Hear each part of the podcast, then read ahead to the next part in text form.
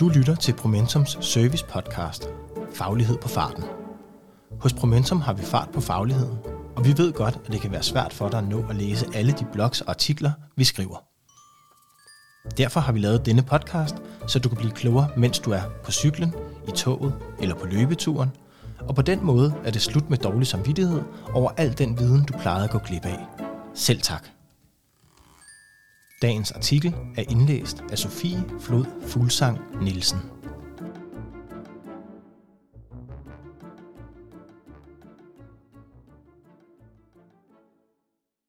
Kan jeres kerneopgave endnu bedre ved at undersøge hovedopgaven.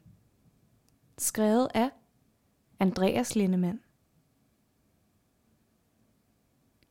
Jeg spurgte alle de forsamlede medarbejdere på beskæftigelsesområdet, hvad deres kerneopgave var. Det eneste, de ikke svarede på, var, at det var at få folk i job. Ovenstående er et kort uddrag fra en samtale med en leder på beskæftigelsesområdet. Behøver jeg at sige, at det gav anledning til en god snak om lederens vigtige rolle i at sætte rammer og retning for sin del af organisationen. Og ikke mindst stille en drøm til rådighed for organisationen, som er tilpas ambitiøs, men samtidig har noget med det, der foregår i hverdagen at gøre. Det kræver, at man ikke kun har fokus på det store, hvorfor, men også kan gøre det konkret og nærværende. Ikke en nem opgave, men en nødvendig en af slagsen. Gennem de senere år er der skyllet en bølge ind over den offentlige sektor om, at man skal fokusere på sin kerneopgave og derigennem skabe retning og mening. Det er et udsagn, der vil er svært at være uenig i, da kerneopgave i sig selv må implicere, at det er det, der er kernen i ens arbejde. Det interessante er måske nærmere at undersøge, om de enkelte i afdelingen og lederen har den samme forståelse af, hvad kerneopgaven er. Det har de ofte. Og ellers er der en vigtig opgave som leder i at sætte rammer og retning for arbejdet, som i eksemplet med beskæftigelseskonsulenterne. Det viser sig dog ofte, at man måske nok er blevet enige om nogle ord, der beskriver kerneopgaven, men den konkrete måde at arbejde på onsdag formiddag, når beskæftigelseskonsulenten har møder med borgere, kan stadig se forskellige ud fra person til person.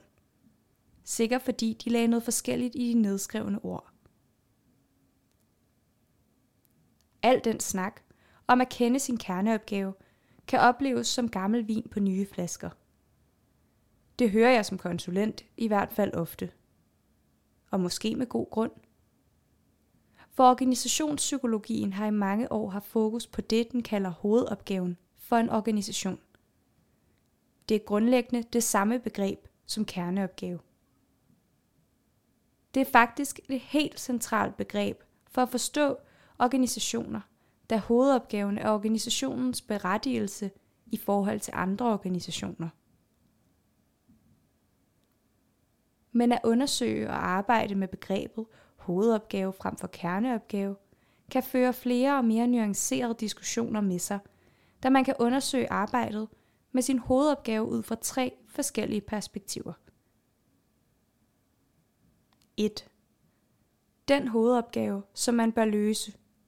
Den normative hovedopgave. 2.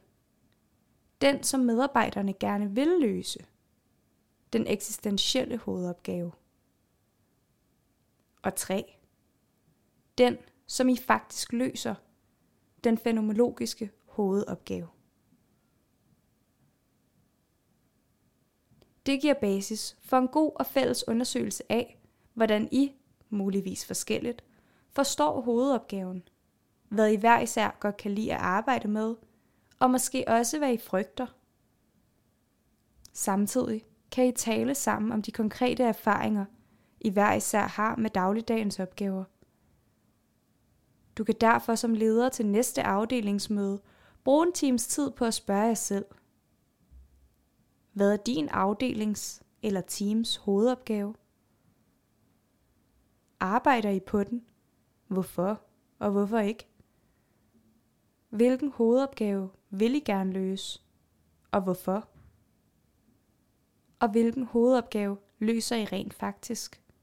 Og hvorfor?